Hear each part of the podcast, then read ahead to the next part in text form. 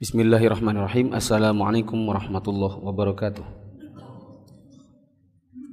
Alhamdulillahi wa kafa wa salatu wassalamu ala rasulillahil mustafa wa ala alihi wa ashabihi wa man bi ihsanin ila yaumiddin. Pada hari yang ketiga ini insyaallah kita akan kembali melanjutkan buku Bimbingan Islam untuk Pemula. Sekarang kita masuk dalam halaman 27 hadis-hadis berkenaan tentang salat. Nabi SAW mengatakan dalam hadis yang diriwayatkan Imam Bukhari, "Sallu kama ra'aitumuni usalli." Salatlah kalian sebagaimana kalian melihat aku salat. Ini adalah dalil petunjuk Nabi SAW agar kita salat bukan sembarang salat, tetapi betul-betul memperhatikan bacaan dan gerakan yang sesuai dengan tuntunan Nabi SAW. Hadis ini juga menunjukkan kepada kita bahwa di dalam salat sudah ada tuntunan khusus oleh karenanya dilarang bagi kita untuk membuat sesuatu yang baru di dalam salat yang tidak pernah dituntunkan Nabi sallallahu alaihi wasallam. Kita dilarang untuk mengada-ngada dengan gerakan model sendiri, bacaan model sendiri. Nabi sallallahu alaihi wasallam mengatakan aqimu sufufakum wa tarassu. Luruskan barisan dan rapatkan. Ini menunjukkan kepada kita bahwa di dalam salat Nabi sallallahu alaihi wasallam menuntunkan agar satu jamaah dengan jamaah yang lain mereka saling merapatkan barisannya dan meluruskannya. Nabi SAW pernah suatu ketika beliau mengatakan luruskan rapatkan. Kemudian ketika beliau hendak berbalik beliau dapati tidak sengaja di sudut mata beliau terlihat dada seorang sahabat yang membusung. Maka beliau datang dan menepuk dadanya. Ini menunjukkan bahwa kita disuruh untuk satu dengan yang lain saling merapatkan dan meluruskan soft. Anas bin Malik berkata, di antara kami ada yang menempelkan bahu dengan bahu, telapak kaki dengan telapak kaki sahabatnya. Telapak kaki di sini maksudnya adalah tumit, bukan telapak betulan ya. Nanti dikira telapak kayak gini. Ya. Tetapi tumit dengan tumit. Nabi Sallallahu eh, Nabi Wasallam mengatakan ini imamukum fala tasbiquni birruku'i was sujud Sesungguhnya aku adalah imam kalian, maka janganlah kalian mendahului aku dalam ruku dan sujud. Hadis ini menunjukkan kepada kita agar kita mengikuti imam. Mengikuti maksudnya adalah membiarkan imam selesai terlebih dahulu baru kemudian kita bergerak. Bukan dengan membarengi apalagi terlalu terlambat. Bukan mendahului, bukan membarangi, bukan terlalu terlambat. Contoh mendahului, imam belum ruku, kepala kita sudah sampai duluan. Contoh membarengi, sama-sama semua gerakannya. Imam kepalanya sampai di ruku, kita sampai juga. Dia sampai di lantai, dia, kita sampai juga. Itu namanya membarengi. Contoh terlalu terlambat, imam sudah ruku, kita masih al-fatihah. Dia sudah i'tidal, kita baru mau ruku. Dia sudah sujud, kita baru mau i'tidal. Ini terlambat. Yang benar adalah dia ruku, kita ruku. Dia bangkit, kita bangkit. Bab berikutnya tentang sholat Jumat dan sholat berjamaah. Sholat Jumat dan sholat berjamaah wajib hukumnya bagi laki-laki. Perlu digarisbawahi, perlu destabiloi kata-kata wajib dan kata-kata laki-laki. Maka untuk perempuan tidak wajib Begitu juga sholat berjamaah bagi wanita ke masjid maksudnya tidak wajib. Tetapi apabila dia berjamaah di rumah bersama sesama perempuan boleh, bahkan lebih baik. Allah Subhanahu wa taala berfirman dalam surat Al-Jumu'ah ayat 9. ya ayyuhalladzina amanu idza nudiya li salati yaumil jumu'ati fas'au ila dzikrillahi wa dzarul bai' dzalikum khairul lakum in ta'lamun. Wahai orang-orang beriman, bila diseru untuk menunaikan sholat pada hari Jumat, yaitu sholat Jumat, maka segera kamu mengingat Allah dan tinggalkan jual beli. Yang demikian itu lebih baik bagimu jika kamu mengetahui. Garis bawahi, stabiloi kata-kata tinggalkan jual beli. Ini menunjukkan kepada kita terlarangnya jual beli apabila sudah didirikan sholat Jumat yaitu imam sudah berada di atas mimbar. Bagi siapa? Balik lagi. Tadi Jumatan wajib bagi siapa? Laki-laki. Maka untuk perempuan jual beli tidak mengapa. Yang dilarang adalah laki-laki yang harus ke masjid. Itu pun laki-laki yang harus ke masjid untuk sholat Jumat adalah laki-laki yang sudah balik. Maka kalau seandainya jual beli itu dilakukan oleh anak kecil yang belum balik, maka jual beli mereka sah. Yang merupakan dosa dan jual beli yang tidak sah adalah bila imam sudah di atas mimbar kemudian sudah dikumandangkan iqamat sebagian orang di luar masih jual beli. Rasulullah wasallam bersabda laqad hamamtu an amura bis salati fatuqama thumma ukhalifa ila man ila manazil qaumin la yashhaduna salata fa uharriqu alaihim. Sungguh aku pernah bertekad aku kepengen sekali untuk mendirikan salat untuk memerintahkan didirikan salat Maksudnya Nabi SAW suruh orang ikomat kemudian ada yang menggantikan posisi beliau sebagai imam. Dan aku sendiri kata Nabi mendatangi rumah-rumah suatu kaum yang di dalamnya ada laki-laki yang tidak mau salat berjamaah di masjid lalu aku bakar rumah mereka. Ini menunjukkan bahwa laki-laki itu tempat salatnya adalah di masjid. Kecuali bila ada uzur untuk tidak ke masjid. Uzurnya adalah sakit safar, ada keperluan yang tidak memungkinkan untuk ke masjid, seperti eh, pekerjaan-pekerjaan yang tidak mungkin ditinggalkan, semacam pemadam kebakaran atau dokter di UGD yang kedatangan pasien di jam sholat. Kemudian yang keempat adalah hujan, yaitu hujan deras. Apa saja empat tadi? boleh enggak ke masjid bagi laki-laki? Bila empat. Satu apa? Sakit. Tentu sakit yang menghalangi ke masjid. Dua? Safar. Tiga? Safar yang dimaksud adalah nyambi safar. Misalnya di pesawat di kereta api Adapun kalau sudah safar sampai di sana antum tinggal misalnya di rumah depan rumahnya masjid harus ke masjid. Ketiga keperluan mendesak seperti dokter yang ada di UGD atau pemadam kebakaran atau tim SAR yang sedang menangani bencana alam. Keempat, hujan. Hujan apa? Hujan deras. Ini yang bolehkan untuk tak ke masjid. Di luar dari ini, antum tempat sholatnya adalah di masjid. Ketiga, Abdullah bin Mas'ud radhiyallahu anhu berkata, Apabila kalian ingin bertemu Rasulullah dalam keadaan muslim, maka lakukanlah salat lima waktu begitu mendengar azan. Allah mensyariatkan sunan huda, kebiasaan dari petunjuk Nabi dan salat lima waktu merupakan bagian dari sunan huda. Jika kalian salat lima waktu di rumah sebagaimana orang yang tidak melakukannya di masjid, maka sungguh kalian telah meninggalkan sunnah Nabi. Dan kalau kalian sudah meninggalkan sunnah Nabi, maka kalian akan tersesat dan aku melihat tidaklah seseorang mengerjakan sholat di rumahnya di zaman dulu kecuali orang-orang yang sudah jelas-jelas seorang munafik. Sementara ada orang yang dipapah antara dua orang untuk sholat berjamaah sehingga dia ditempatkan di antara barisan sholat. Jamaah yang dirahmati Allah, penjelasan Ibnu Mas'ud ini termasuk penjelasan yang paling kuat. Termasuk di antara perkataan para sahabat yang paling kuat untuk mendukung pendapat yang menyebutkan sholat lima waktu di masjid bagi laki-laki adalah wajib. Bayangkan, tidak mungkin kalau seandainya boleh sholat di rumah, nggak mungkin di zaman Nabi, di zamannya Utsman bin di zamannya Abdullah bin Mas'ud mereka sebutkan yang suka sholat di rumah itu yang munafik aja. Kalau seandainya sholat di rumah boleh, dan ini menunjukkan bahwa sholat di rumah pada lampu ke masjid di zaman dahulu dicap sebagai munafik. Oleh karenanya di zaman ini, ya, kalau ada orang mengatakan saya sukanya di, di rumah saja, maka termasuk bagian dari itu. Bayangkan di zaman Ibnu Mas'ud ada orang yang kalau mau ke masjid harus dipapah. Dan kalau dia berada di barisan, maka dia diapit oleh kanan dan kirinya supaya dia bisa berdiri dengan tegak.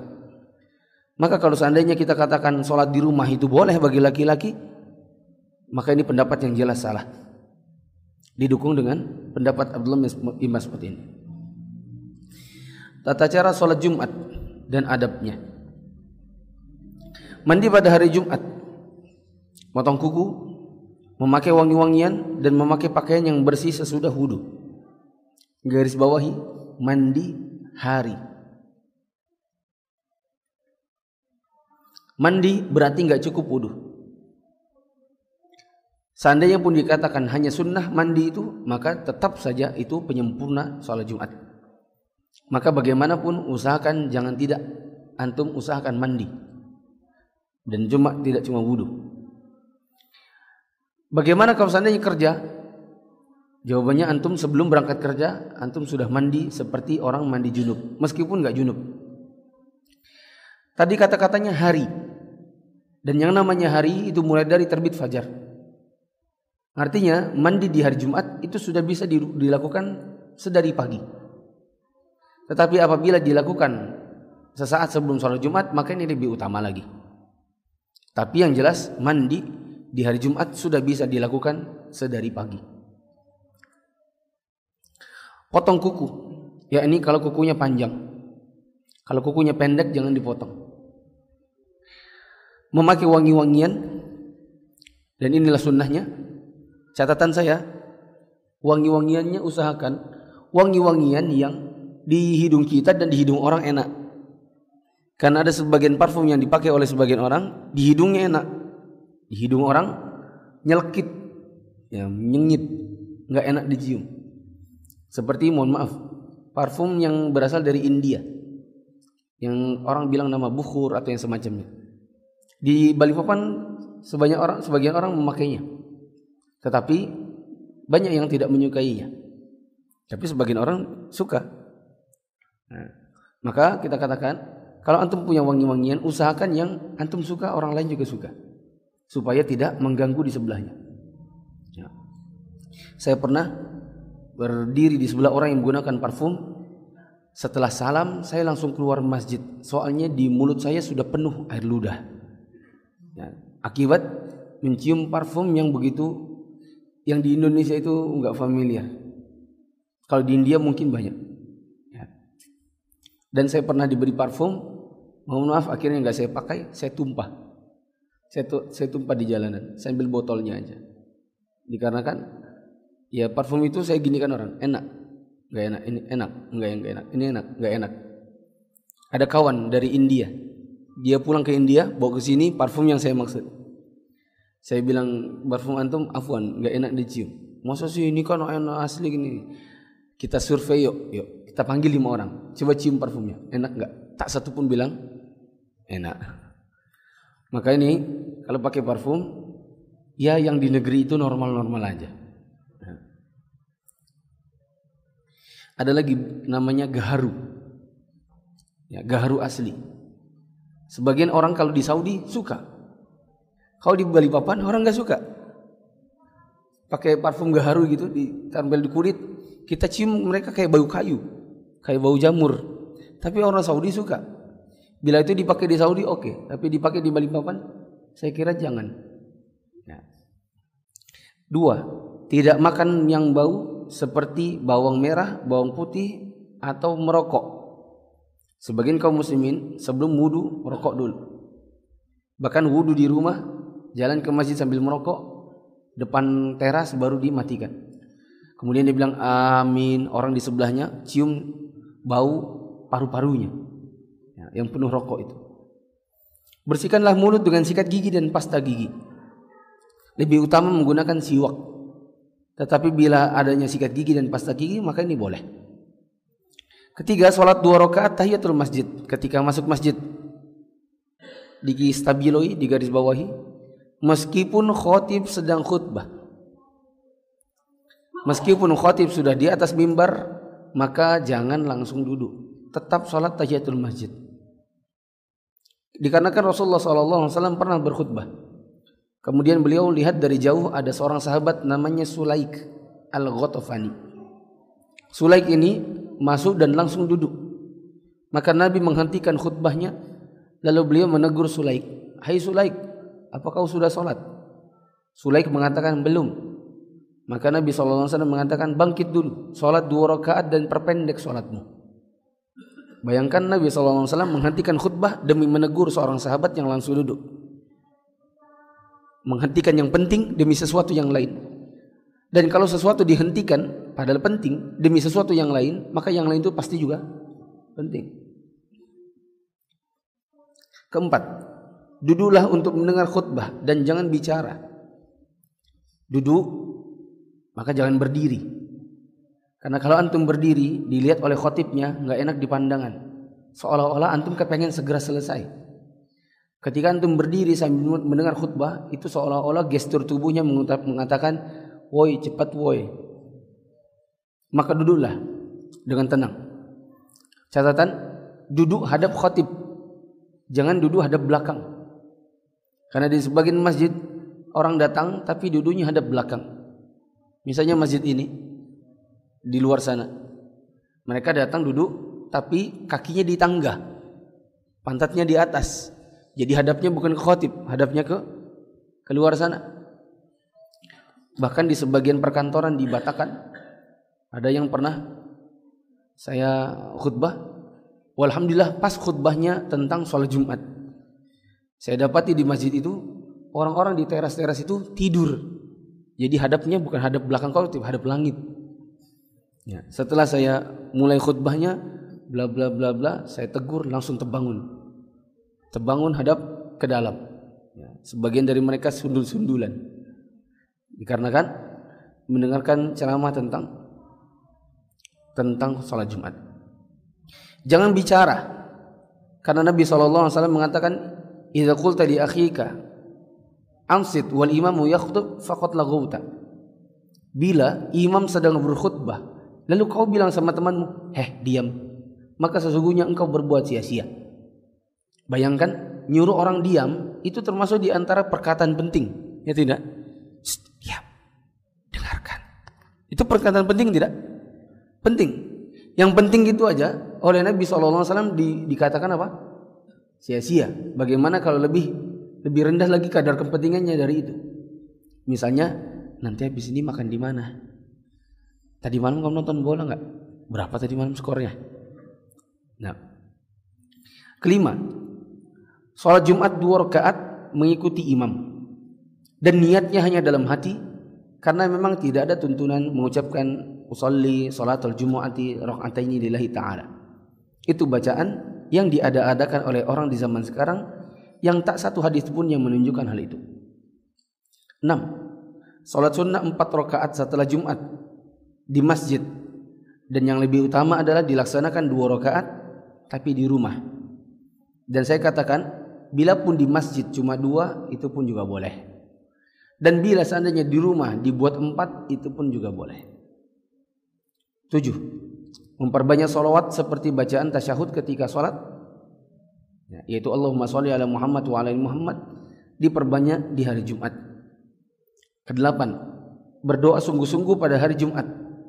Nabi SAW bersabda inna fi yawmi jumu'ati la sa'atun la yuwafiquha muslimun yas'alullaha fiha khairan illa a'tahu Allahu sesungguhnya pada hari Jumat ada satu masa ada satu waktu di mana tidaklah seorang muslim bertepatan pada hari itu sedang memohon kebaikan kepada Allah kecuali Allah akan kabulkan Allah akan berikan kebaikan yang diminta itu kepadanya. Dan Nabi SAW ditanya tentang kapan waktunya maka beliau mengatakan di akhir hari Jumat setelah selesai sholat asar. Di antara waktu yang mustajab untuk berdoa adalah setelah asar sesaat sebelum maghrib sesaat sebelum maghrib Bab baru, cara sholat jenazah. Cara sholat jenazah, niat sholat mayit di dalam hati. Tidak ada tuntunan usolli sholat al janazati arba'an takbiratin lillahi ta'ala. Itu adalah perkara yang diada-adakan dalam agama kita. Kemudian takbir yang pertama. Setelah takbir baca ta'awudz. Kemudian baca bismillah. Kemudian al-fatihah. Kemudian takbir lagi yang kedua dengan membaca salawat Ibrahimiyah yang biasa dibaca di saat tasyahud. Kemudian takbir yang ketiga, lalu membaca doa yang penting dari Rasulullah SAW. Lalu takbir yang keempat dan berdoa sekendak hati kemudian salam sambil menoleh ke kanan. Perhatikan, saya praktekkan. Salat jenazah tidak ada ruku dan tidak ada sujud. Hanya ada takbir. Saya pernah lihat menyaksikan sendiri ada orang memimpin salat jenazah. Sepertinya imamnya tidak belajar. Dia mengimami sambil ruku. Habis ruku waktu dia ruku semua orang jadi ribut. Loh kok ruku? Loh kok ruku? Ya maka saya katakan jangan terlalu semangat untuk beribadah kalau antum belum betul-betul memahami ilmunya. Apalagi mau ceritanya memimpin. Takbir uh, salat jenazah caranya cuma begini. Allahu Akbar. Ini takbir satu. Kemudian baca a'udzubillahi minasyaitonirrajim bismillahirrahmanirrahim. Kemudian al-fatihah. Ghairil maghdubi alaihim waladdallin amin. Kemudian takbir. Boleh angkat tangan boleh tidak? Yang penting bibirnya bilang apa? Allahu Akbar. Tangannya angkat boleh? Tidak boleh. Kemudian membaca salawat Ibrahimiyah yang kita biasa baca di tasyahud. Allahumma salli ala Muhammad wa ala Muhammad kama sallaita ala Ibrahim wa ala Ibrahim innaka Hamidum Majid. Yang dinamakan dengan Ibrahimiyah yaitu manakala ada ucapan uh, kama sallaita ala Ibrahim. Nanti juga kama barok ta'ala Ibrahim itu yang dimaksud dengan salawat Ibrahimiyah Allahumma barik ala Muhammad wa ala Muhammad kama barok ta'ala Ibrahim wa ala ali Ibrahim innaka Hamidum Majid innaka Hamidum Majidnya ada berapa? dua lihat lagi bacaan yang kemarin di bacaan tasyahud kemudian takbir Allahu Akbar kemudian baca doa yang berasal dari Nabi saw. doanya ada di halaman 32 tadi saya bacakan. Coba antum ikuti. Eh. Ini diambilnya yang pendek ya. Saya saja yang baca ya.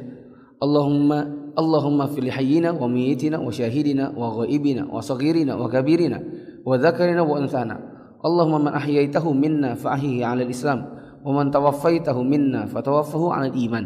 Allahumma la tahrimna ajrahu wa la taftinna wa la tudillana ba'dahu atau doa yang sangat dikenal Allahumma firlahu warhamhu wa'afi wa'fu anhu wa akrim nuzulahu wa wasi' madkhalahu wa ghsilhu bil ma'i wa thalji wal barad wa naqi minal khataaya kama yunqqa thabul abyad min ad-danas wa badil khairan wa abdilhu khairan min darihi wa ahlan khairan min ahlihi wa zawjan khairan min zawjihi.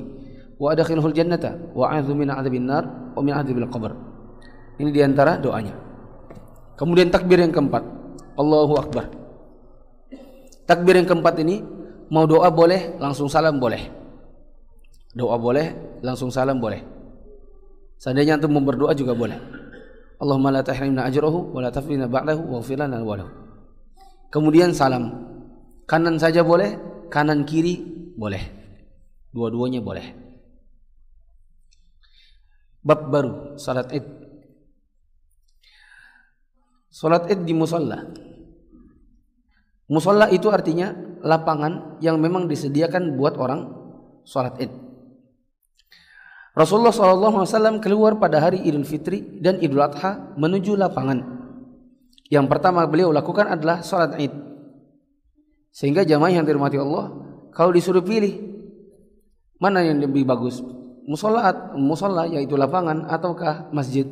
Jawabannya lapangan. Ya, yang lebih utama adalah sholat id di lapangan. Tapi boleh untuk di masjid apabila misalnya hujan. Maka kalau misalnya di istiqomah ada lapangan di sebelahnya, maka yang lebih utama adalah lapangan dan bisa ke masjid kalau hujan. Rasulullah SAW bersabda, "At-takbiru fil fitri sab'un fil ula wa khamsun fil akhirah wal qira'atu ba'dahuma kiltayhima." Takbir pada sholat id ada tujuh kali di takbir pertama dan lima kali di takbir yang kedua. Di rokat yang kedua. Setelah takbir, lalu membaca Al-Fatihah dan surat yang lainnya pada masing-masing rokaat tersebut. Perhatikan, tujuh kali takbir dan itu Allah alam pendapat yang lebih kuat tidak termasuk takbir itu ihram. Pertama kali kan kita buka sholat id dengan apa? ihram. Allahu akbar. Itu takbiratul ihram. Tujuhnya beda lagi bukan yang termasuk ini. Allahu Akbar, Allahu Akbar sampai tujuh, Allahu Akbar.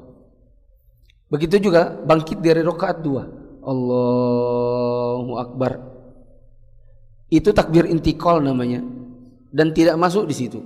Limanya tambahan lagi, Allahu Akbar, Allahu Akbar sampai lima kali. Pada Idul Adha disyariatkan untuk berkurban. Berdasarkan sabda Rasulullah SAW, hal yang pertama kami lakukan pada hari ini, yaitu hari Idul Adha, adalah sholat, kemudian pulang dan menyembelih kurban. Barang siapa yang melakukan demikian, maka telah sesuai dengan sunnah kami. Dan barang siapa menyembelih kurban sebelum sholat, maka sembelihannya hanya daging biasa yang dia sediakan untuk keluarganya dan tidak termasuk kurban. Perhatikan. Dalam Idul Adha, sholat dulu baru nyembelih. Siapa yang nyembelih dulu, baru sholat, maka sembelihannya tidak diterima. Tapi boleh dimakan. Nabi SAW mengatakan, itu cuma sekadar sembelihan untuk keluarganya. Berarti boleh dimakan.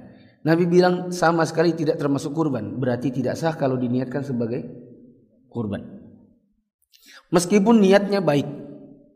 Karena di zaman Nabi SAW ada seorang laki-laki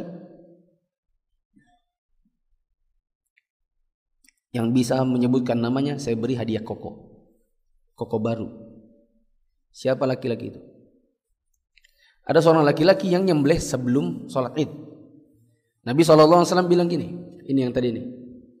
Siapa yang nyembelih sesudah sholat? Eh, siapa yang menyembelih sebelum sholat? Maka sembelihannya cuma daging biasa, tidak dihukumi kurban. Nah laki-laki ini naik. Ya Rasulullah, saya sudah nyembelih tadi sebelum subuh. Atau habis subuh sebelum sholat id. Soalnya saya pikir, kan kita ini lapar. Kenapa orang lapar? Kok puasa? Idul. Ah, iya puasa. Maksudnya bukan puasa. Enggak makan, ya kan? Kalau Idul Fitri sunnahnya makan dulu atau enggak makan dulu? Makan dulu. Kalau Idul Adha Sunnahnya nggak makan dulu, ya kan? Jadi kan orang pulang kan lapar. Nah, kata si laki-laki ini, ya Rasulullah, sudah ku sembelih tadi. Maksudnya itu biar bisa jadi makanan. Kita bagi-bagi. Kan orang kalau pulang id lapar. Maka Nabi SAW mengatakan, syatu syatu laham. Kambingmu, kambing biasa. Bukan kurban. Dalam riwayat yang lain, Nabi bilang, ganti dengan yang lain. Terus dia bilang, ya Rasulullah, ada di rumah tinggal satu ekor, tapi nggak cukup umurnya. Maka Nabi SAW mengatakan boleh buatmu dan selama-lamanya sampai hari kiamat gak boleh lagi buat yang setelahmu. Siapa laki-laki itu? Hmm? Nah, nggak tahu. Namanya Abu Burdah bin Niyar. Siapa namanya? Abu Burdah bin Niyar. Ingat-ingat namanya nih. Siapa tahu nanti Besok-besok saya tanyain. Ya. Jadi antum dapat kancing koko. Selesai. Bab baru. Bab zakat. Enak ya belajar gini ya. Semua bab dipelajari, kan? Jadi nanti antum kalau misalnya ketemu sama orang, "Uh, saya ini sudah belajar Jumat, Id, zakat, kurban, sudah saya pelajari semua." Soalnya bukunya kayak gini. Gitu. Zakat dalam Islam. Zakat adalah beribadah kepada Allah dengan mengeluarkan hak yang wajib menurut syariat dari harta tertentu pada waktu tertentu dibayarkan untuk golongan tertentu dengan cara tertentu. Kalau ditanya, apa sih zakat itu? Jangan bilang gini, sedekah. Itu salah. Apa sih zakat itu? Antum bilang, ya pokoknya ngeluarin harta. Maka itu salah. Kurang. Zakat itu adalah pengeluaran dengan jumlah tertentu dari harta tertentu pada waktu tertentu dengan cara tertentu diberikan kepada orang tertentu. Hukum menunaikan zakat. Hukumnya adalah fardu ain bagi orang-orang yang memenuhi syaratnya. Berdasarkan kitab Al-Quran, As-Sunnah, dan Ijma' Allah subhanahu wa ta'ala berfirman Wa aqimus salata wa atuz zakah Dirikan salat, tunaikan zakat Kedudukan zakat dalam Islam sangat penting sehingga menjadi rukun Islam ketiga. Zakat disebut bersamaan dengan sholat di banyak tempat dalam Al-Quran. Ini menunjukkan kedudukan yang tinggi di sisi Allah. Zakat wajib atas muslim yang merdeka dan memiliki harta sampai nisab. Nisab itu artinya ukuran minimal untuk bisa zakat. Dia memilikinya dengan sempurna, tidak terkait dengan hak orang lain. Pada beberapa jenis harta disyariatkan telah haul yaitu satu tahun hijriyah. Tapi ini kalau saya detailkan nanti kita jadi kajian zakat dan kajian zakat pasti butuh waktu panjang. Gini saja. Ini kan pertemuan tiga. Dan kita sudah hampir dengan statelessnya. Alias sudah hampir tengah buku. Ya kan? Ini hari tiga. Kira-kira yang di sininya lagi tiga hari. Berarti sisa dua hari. Kan kita mau delapan hari nih. Maka nanti hari ketujuh dan kedelapan bila cukup waktu bila buku ini habis sebelum hari tujuh dan delapan berarti hari dan tujuh dan delapannya kita balik ke zakat. Dan saya harap kepada panitia takmir masjid siapkan papan tulis di sini. Kalau tidak bisa papan tulis berarti pakai layar dan colokan. Saya bawakan laptop Nanti saya sambil ngetik antum melihat di layar.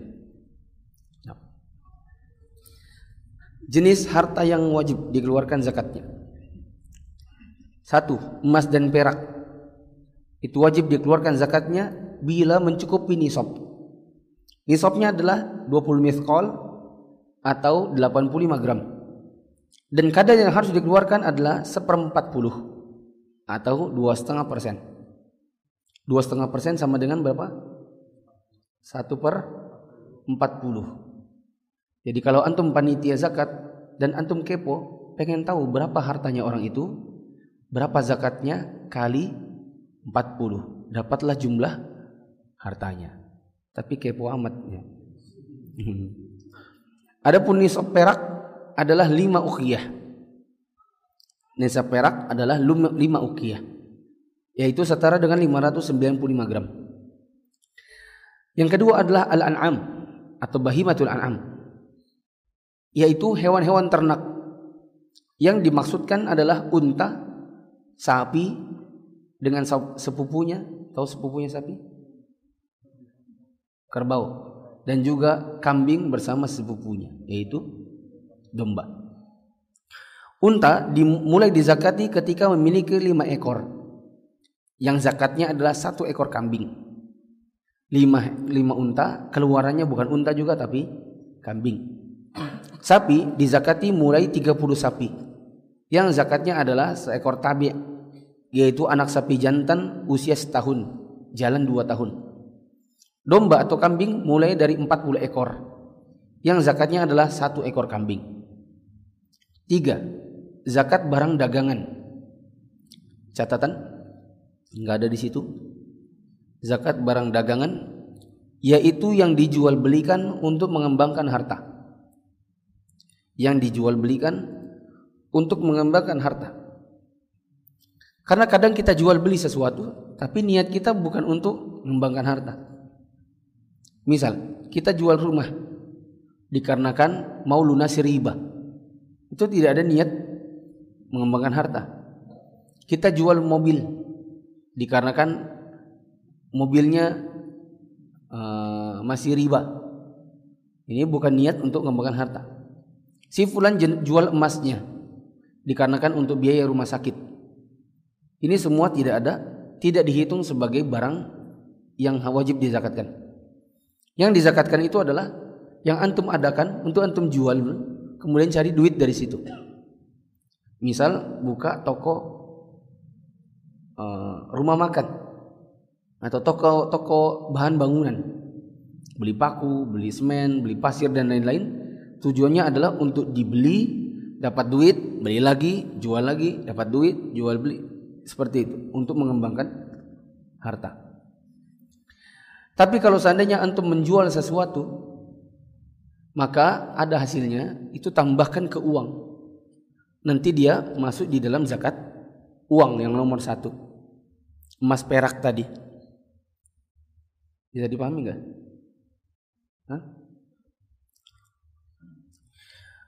Keempat, zakat biji-bijian dan buah-buahan.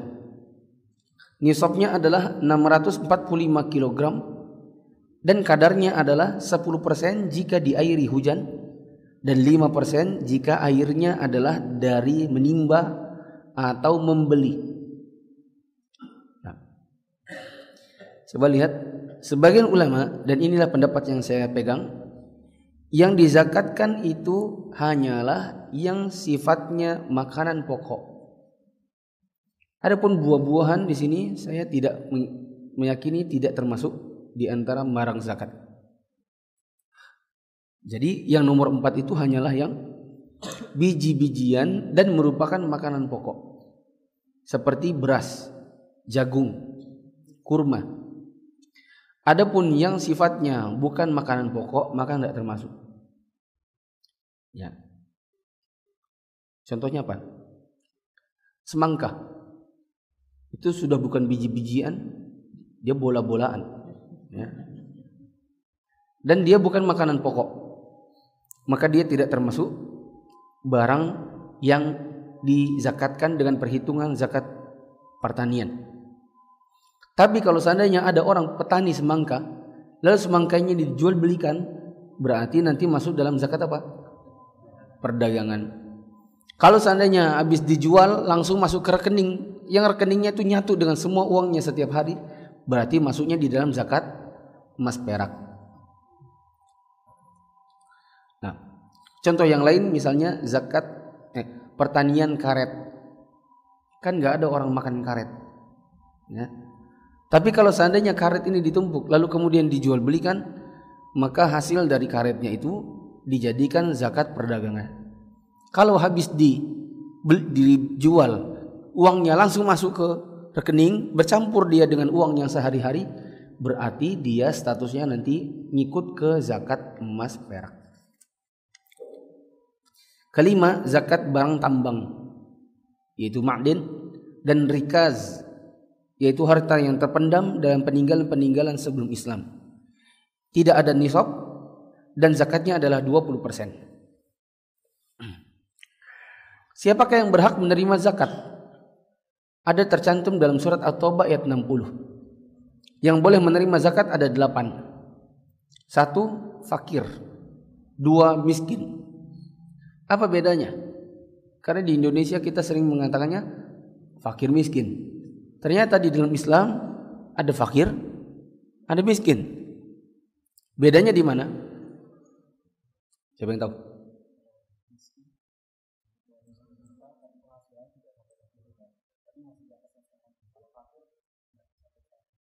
Bagus. Tapi saya nggak janjiin baju koko kan tadi barusan nggak ya? Enggak. Hmm. Salah tuh harusnya anda ngomong dulu baru antum jawab. Apa bedanya fakir dengan miskin? Ada kebutuhan, ada penghasilan. Ada kebutuhan, ada pendapatan. Miskin itu setengahnya cukup. Tapi tidak mencukupi sampai totalnya. Setengah lebih, tapi untuk utuh nggak ada. Fakir itu setengahnya pun nggak ada. Si Fulan punya istri satu, anak lima. Dia kerja tukang bangunan, istrinya tuk, jadi tukang cuci. Untuk menghidupi kontrak listrik, air, sekolah anak dan lain-lain, anggaplah per bulan kebutuhan mereka adalah 3 juta. Si Fulan ini, si Fulan ini pendapatannya 500 ribu, istrinya 500 ribu. Berarti dia fakir atau miskin? Yo. Fakir. Kebutuhan 3 juta. Pendapatan berapa? Satu. Setengahnya dari 3 juta berapa? Satu setengah. Setengahnya nggak ada. Berarti itu apa? Fakir. Si Fulan uh, tadinya tukang bangunan, terus dia jadi Gojek. Dia daftar jadi Gojek, pendapatannya naik dia dapat saat 2 juta. Istrinya 500 ribu. Berarti dia miskin atau kaya atau fakir? Miskin. Karena kebutuhan 3 juta, setengahnya cukup. Karena pendapatannya total dua setengah, tapi 3 juta juga tidak mencukupi, berarti dia miskin. Maka dari sini kita bisa simpulkan juga fakir atau miskin itu standarnya bukan cukup dengan UMR atau tidak. Karena bisa jadi ada orang pendapatannya UMR misalnya UMR Balikpapan 2 juta 500 tapi kebutuhan dia 5 juta per bulan karena anaknya 10 misalnya. Ketiga pengurus zakat. Yang dimaksud adalah bukan pengurus ya. Ini salah salah fatal ini. Yang dimaksud adalah amil. Dan istilah amil ini nggak bisa dikatakan hanya dengan pengurus. Karena kalau seandainya cuma dibilang pengurus, nanti sebagian pengurus masjid mengira mereka boleh terima zakat. Karena begitulah sebagian kaum muslimin mereka membentuk panitia zakat sebulan sebulan sebelum Ramadan.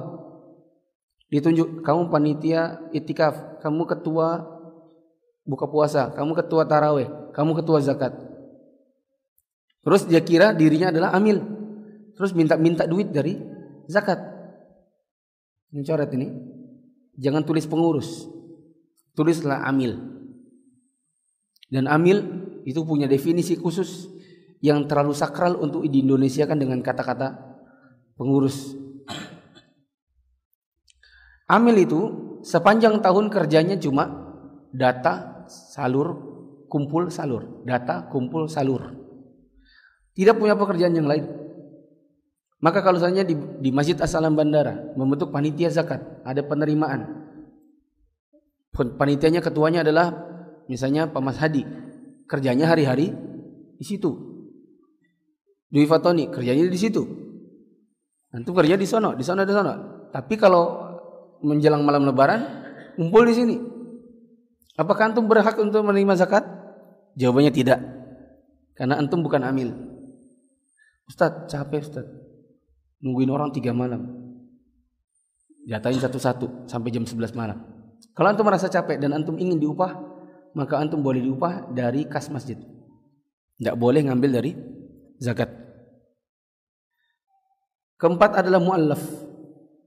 Orang awam kalau ditanya apa itu mu'allaf, mesti jawabannya baru masih Islam. Dan ini adalah definisi yang salah.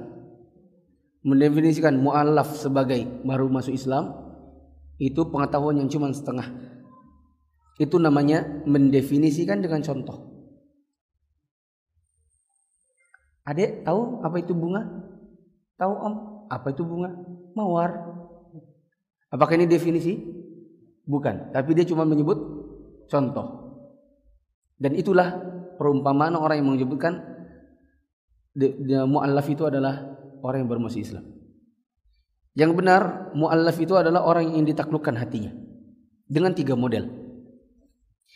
Bisa jadi Islam dari dulu dan sampai sekarang Islam. Dia jadi mu'allaf. Manakala dia membahayakan orang Islam. Islam tapi membahayakan Islam. Misalnya preman di kampung baru Kegiatannya adalah nongkrong di jalan malakin orang. Terus pengurus masjid di situ merasa kayaknya dia kalau diberi zakat siapa tahu dia nggak malakin orang lagi. Didatangin premennya. Ya saudaraku bisa nggak kamu nggak usah lagi di sini. Nanti kita beri zakat. Dia berhenti dari kegiatan memalaki orang ya dari dari premanismenya dengan diberi zakat. Ini termasuk mualaf. Meskipun Statusnya Islam dari dulu. Ada Islam baru. Itu tadi itu, baru masuk Islam. Yang hatinya goyah. Baru mau istri Islam tapi goyah. Misalnya dia baru mau istri Islam, keluarganya langsung mengusirnya. Keluarganya bilang, kau kembali ke Kristen, kalau enggak kau jangan balik sini. Terus dia goyah, dia curhat. Gimana ya, nanti siapa yang biaya aku? Gimana sekolahku? Maka kita bilang ya sudah kau tinggalkanlah keluargamu, biarkan mereka dalam kekafirannya, nanti kita berikan kau zakat untuk biaya sekolah. Ini boleh. Ini namanya baru Islam dan goyah. Ada juga orang baru masuk Islam langsung ceramah. Mantan biarawati langsung ceramah. Itu enggak. Baru masuk Islam kemarin terus keliling masjid. Ustadz, dai, mantan muallaf. Ada kan? Ada enggak? Maka kalau seperti ini ini namanya bukan muallaf. Muallaf itu baru termasuk muallaf itu baru masuk Islam dan goyah. Tapi kalau sudah ceramah itu namanya bukan goyah. Itu namanya kokoh sejati. Paham ini? Meskipun ngawur. Harusnya orang baru mau Islam itu bukan diajak ceramah, tapi disuruh belajar wudhu dulu, belajar sholat dulu, belajar tayamum, belajar ngaji. Bukan disuruh ceramah. Anu Ustaz, bagus Ustaz, biar ceramah kita tahu kesesatan orang kafir. Orang kafir semua orang Islam tahu mereka sesat dan masuk neraka. Nggak perlu anda suruh dia ceramah. Semua orang Muslim tahu kesesatan orang Nasrani. Yang perlu dilakukan adalah dia bukan ceramah, tapi dia belajar dulu. Jangan sampai nanti Injil masuk dalam masjid. Karena belum punya, belum menghafal Al-Quran, Al-Fatihah juga belum hafal. Terus yang jadi dalil adalah Injil. Ada yang ketiga, yaitu belum Islam. Tapi kayaknya mau masuk Islam. Misalnya di kantor atau di sekolah kita punya teman yang suka tanya-tanya tentang Islam. Bahkan saya pernah lihat di kajian saya satu orang seperti antum, baju koko, peci, celana, duduk depan saya. Setelah selesai kajian, bubar, temannya bilang, Ustaz, kenalin Ustaz, ini masih masih Kristen. Loh, kok kamu masuk masjid? Iya katanya dia pengen dengerin ceramah dulu untuk menguatkan hatinya betul-betul biar bisa masuk Islam. Orang seperti ini dia statusnya kafir. Tetapi ada keinginan masuk Islam, maka boleh baginya untuk diberi zakat. Kelima, memerdekakan budak. Yaitu budak Islam yang ingin memerdekakan dirinya. Boleh diberi zakat. Kemudian orang-orang yang berhutang. Catatan, nggak semua hutang dikasih. Nanti di masjid zakat terkumpul 20 juta. Ternyata di antara panitia zakat ada yang terlilit KPR. Masih 50 juta. Udah buat kamu semua. Keenakan dia. Hmm. Dan kita sering dapatkan begini. Di sebagian masjid-masjid besar yang zakatnya ratusan juta, banyak orang nyetorkan surat perjanjian utang piutang. Kertasnya kadang-kadang masih baru, artinya kayak baru dibikin. Ya. Kadang-kadang namanya Robert, Edward, nama-nama orang kafir. Dulu saya pernah, Ustaz gimana, terima nggak nih? Berapa? 100 juta. Bah, kita aja 100 juta mending kasih orang miskin daripada dia. Lihat ke statusnya, KTP-nya apa? Kristen. Udah jelas, gak usah dikasih. Ngapain dibawa sini? Ya. Kalau yang KPR Muslim Ustaz, gimana? Jawabannya, jangan dikasih. Kenapa? Biar dia rasakan gak enaknya riba. Biar aja.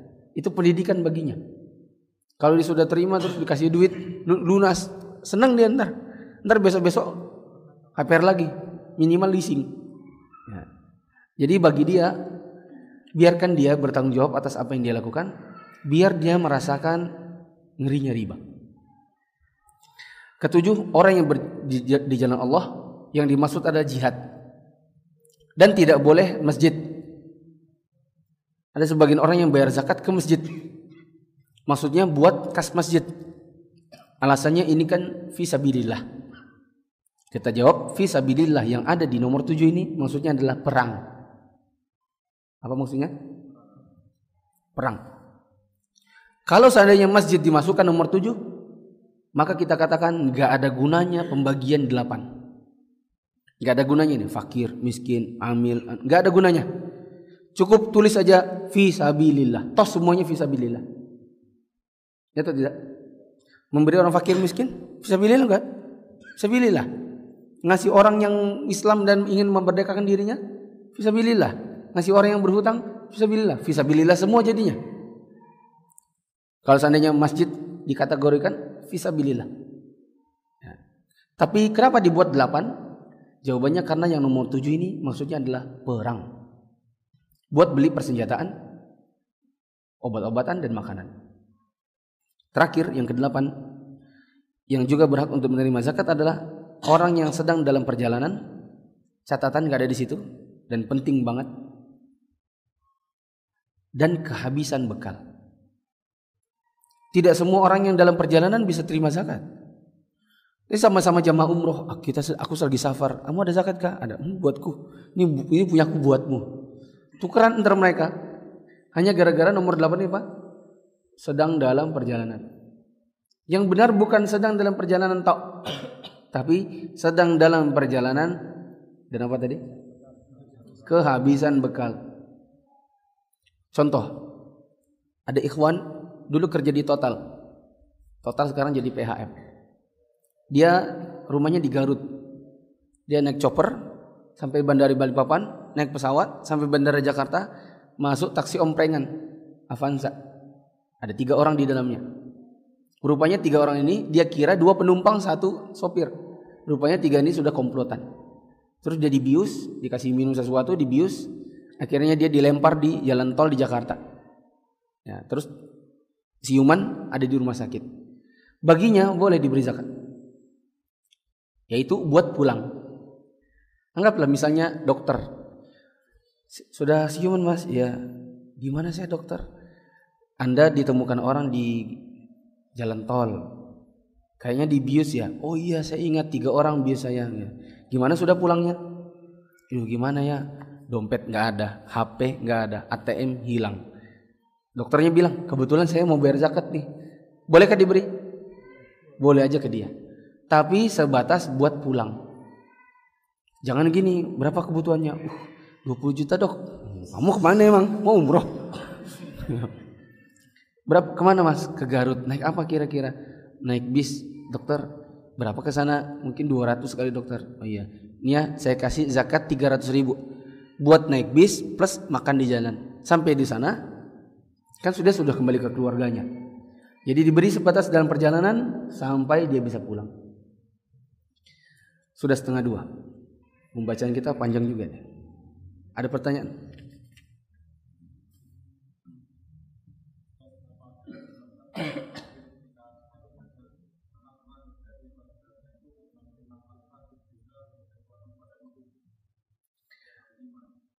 takbir di dalam sholat jenazah memang nggak cuma empat, bisa lima, bisa enam, bisa tujuh, bahkan bisa sembilan. Ada lagi?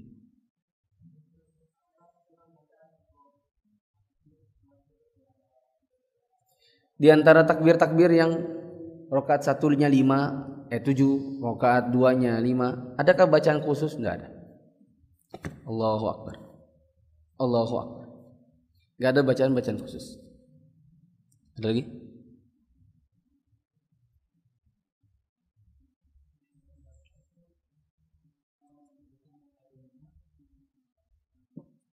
Ulang, ulang.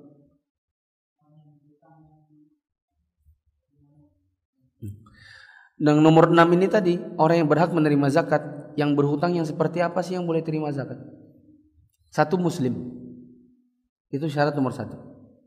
Kata guru saya Syekh Sa'ad Al-Khatlan, mantan hayah kiblat ulama, beliau mengatakan di dalam zakat mal tidak ada kafir yang boleh diberi kecuali satu. Apa itu tadi? Muallaf, yaitu orang kafir yang mau masuk Islam. Yang kalau diberi zakat siapa tahu masuk Islam. Hanya satu orang kafir yang bisa diberi zakat mal, yaitu muallaf. Berarti orang gharim berhutang ini harus muslim juga. Dua, hutangnya sudah jatuh tempo. Kalau hutangnya belum jatuh tempo, maka dia tidak diberi. Jatuh tempo dan dia tidak sanggup bayar. Misal, hutangnya KPR. Masih 100 juta. Berapa pak? 100 juta saya ini terhilit, anu saya berjual anu anu. Saya tanya, emang anda per bulan 100 juta? Enggak sih, 2 juta. Kerja nggak kerja sih. Berapa hasilnya? 4 juta. Nah yaudah ya dua itu aja. Jangan datang ke sini. Supaya lunas. Enak banget loh. Paham nggak maksudnya dia suruh kerja. Ya. Ketiga boleh baginya untuk boleh diberi yang hutangnya itu bukan untuk dirinya sendiri tapi hutangnya buat orang lain ya misalnya berhutang ke seseorang untuk suatu keperluannya buat orang lain. Yang sering disebutkan oleh para ulama berhutang dalam rangka mendamaikan orang. Ya, misalnya ada tawuran muslim melawan muslim kelompok. Kemudian kebu punya kebutuhan, misalnya kebutuhan anggaplah makanan, apalah segala. Dalam rangka mendamaikan semua. Ada hutang yang tertunggak boleh ditombok dari zakat. Nah. Ada lagi?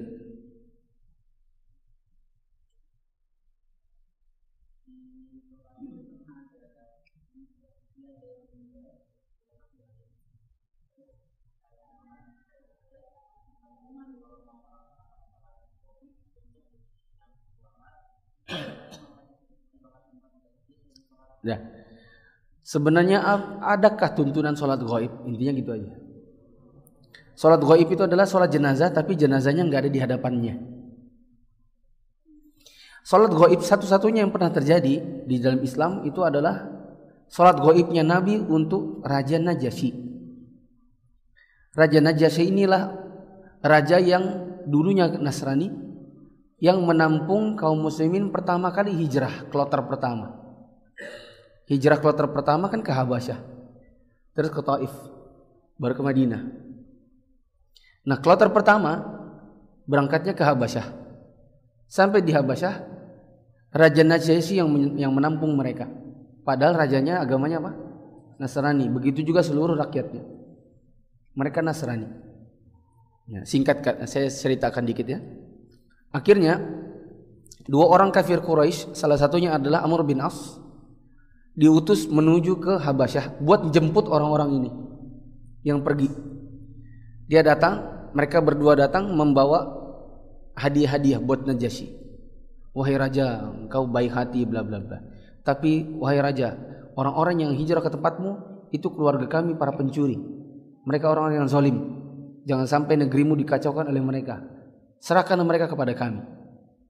Najasyi nggak mau percaya dengan begitu saja dipanggillah siapa namanya? Uh, salah satu dari dari dari orang-orang Makkah yang hijrah ini. Ya, didatangkan kemudian ditanya kenapa kalian lari?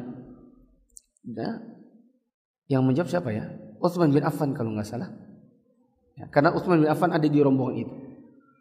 Ya, kalau tidak Utsman bin Affan atau Adi saya lupa. Ya, di antara mereka ada yang mengatakan kami lari dikarenakan orang-orang ini tidak mau beriman kepada Muhammad. Dan sebenarnya sudah datang Nabi yang terakhir yaitu Muhammad. Najasyi orang Nasrani yang membaca kitab Injil yang asli. Dan dia tahu bahwa akan ada Nabi terakhir dari kalangan bangsa Arab ya, yang namanya Muhammad. Ya. Dan dia bertanya, berarti Muhammad sudah datang? Iya, sudah datang. Coba sebutkan salah satu wahyu yang berkenaan dengan yang berkenaan dengan yang disebutkan oleh Muhammad. Maka yang ditanya oleh Najasyi membacakan surat Maryam. Dan isi surat Maryam mirip seperti yang ada di Injil yang dia dia pernah baca. Maka Najasyi pun kemudian diam-diam masuk Islam, dia menangis karena mendengar wahyu yang dibacakan yaitu surat Maryam itu tidak mungkin tidak pasti datang dari Muhammad yang dimaksudkan di dalam Injil. Akhirnya dia masuk Islam. Lalu kemudian uh, singkat kata yang di Mekah sisa rombongannya hijrah ke Madinah yang sudah Habasyah duluan akhirnya hijrah juga. Meninggalkan kampung ini dan akhirnya bertemu di Madinah. Kemudian datang utusan bahwa Najasyi yang ada di Habasyah wafat. Maka Nabi SAW memerintahkan orang-orang untuk bangkit lalu kemudian sholat jenazah secara gaib itulah satu-satunya sholat gaib yang pernah terjadi di zaman Nabi. Dan ini adalah satu-satunya sholat gaib yang menjadi dalil sholat gaib tetapi coba diperhatikan. Salat jenazah untuk Najasyi itu kenapa? Kenapa dia disolatkan dalam keadaan gaib? Sebagian ulama ada yang mengatakan dikarenakan dia adalah orang yang punya jasa dalam Islam. Dialah orang yang pertama menampung muhajirin di negerinya. Padahal waktu itu dia masih Nasrani. Jadi kalau seandainya yang ada yang meninggal dan mau disolatkan gaib bisa kalau dia punya jasa dalam Islam. Pertanyaan ini, itu orang yang di mana? Di lokasi punya jasa apa dalam Islam? Gak ada ustadz preman malah. Oh, nggak usah, nggak usah. Pendapat yang kedua mengatakan dia disolatkan jenazah secara goib Najasi ini dikarenakan tidak ada yang mensolatkan dia. Dikarenakan Najasi ini hanya satu yang muslim sementara rakyatnya semua Nasrani. Maka bisa disolatkan secara goib kalau di tempat itu tidak ada yang mensolatkan dia. Tadi katanya di lokasi sudah disolatkan, berarti nggak masuk juga. Kalau ikut kriteria nomor dua, kriteria nomor tiga penguasa Muslim. Najasyi disolatkan Nabi dikarenakan dia seorang penguasa Muslim. Pertanyaan itu penguasa atau rakyat jelata? Rakyat jelata Ustaz. anu Ustaz manajer manajer itu tetap rakyat bukan ulil amri dia bukan penguasa berarti tidak disolatkan maka mau pakai alasan satu alasan dua alasan tiga kasus itu sama sekali nggak cocok. Seperti halnya yang ada sering di, dikumandangkan di hari Jumat. Ya atau tidak? Setelah selesai sholat Jumat nanti ada pengumuman. Mari kita mohon kerelaannya jamaah untuk sholat Jumat buat Pak Anu yang ada di Jawa. Yaitu bapaknya Pak manajer pertanyaannya di sana dia penguasa muslim? Bukan rakyat. Punya jasa dalam Islam? Enggak juga. Uh, dia satu-satunya orang di sana yang muslim dan tidak dimusolatkan? Enggak juga. Ya berarti enggak ada syariat untuk sholat jenazah. Subhanakallahumma wa bihamdika asyhadu an la ilaha illa anta astaghfiruka wa atubu ilaik. Wassalamualaikum warahmatullahi wabarakatuh.